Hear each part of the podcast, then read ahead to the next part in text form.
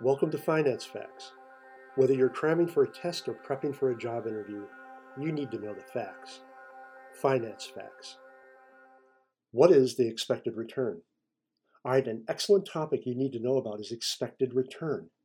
So let's talk about it.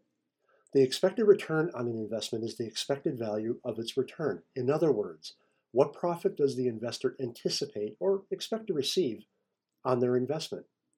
Expected return is the measure of the center of the distribution of the random variable that is the return. But let's look at an example to help you understand this. You and I agree to a coin toss contest. I toss a fair coin, and if it comes up heads, I pay you $1. If it comes up tails, you pay me $1. If we toss the coin once, I may receive $1 because I'm a very lucky person. But if we run the contest 1,000 times, I should expect to receive $1 500 times, and you should expect to receive $1 500 times. The probability of flipping both a head and a tail is one half, or 50%. So the expected return of the coin toss contest is zero.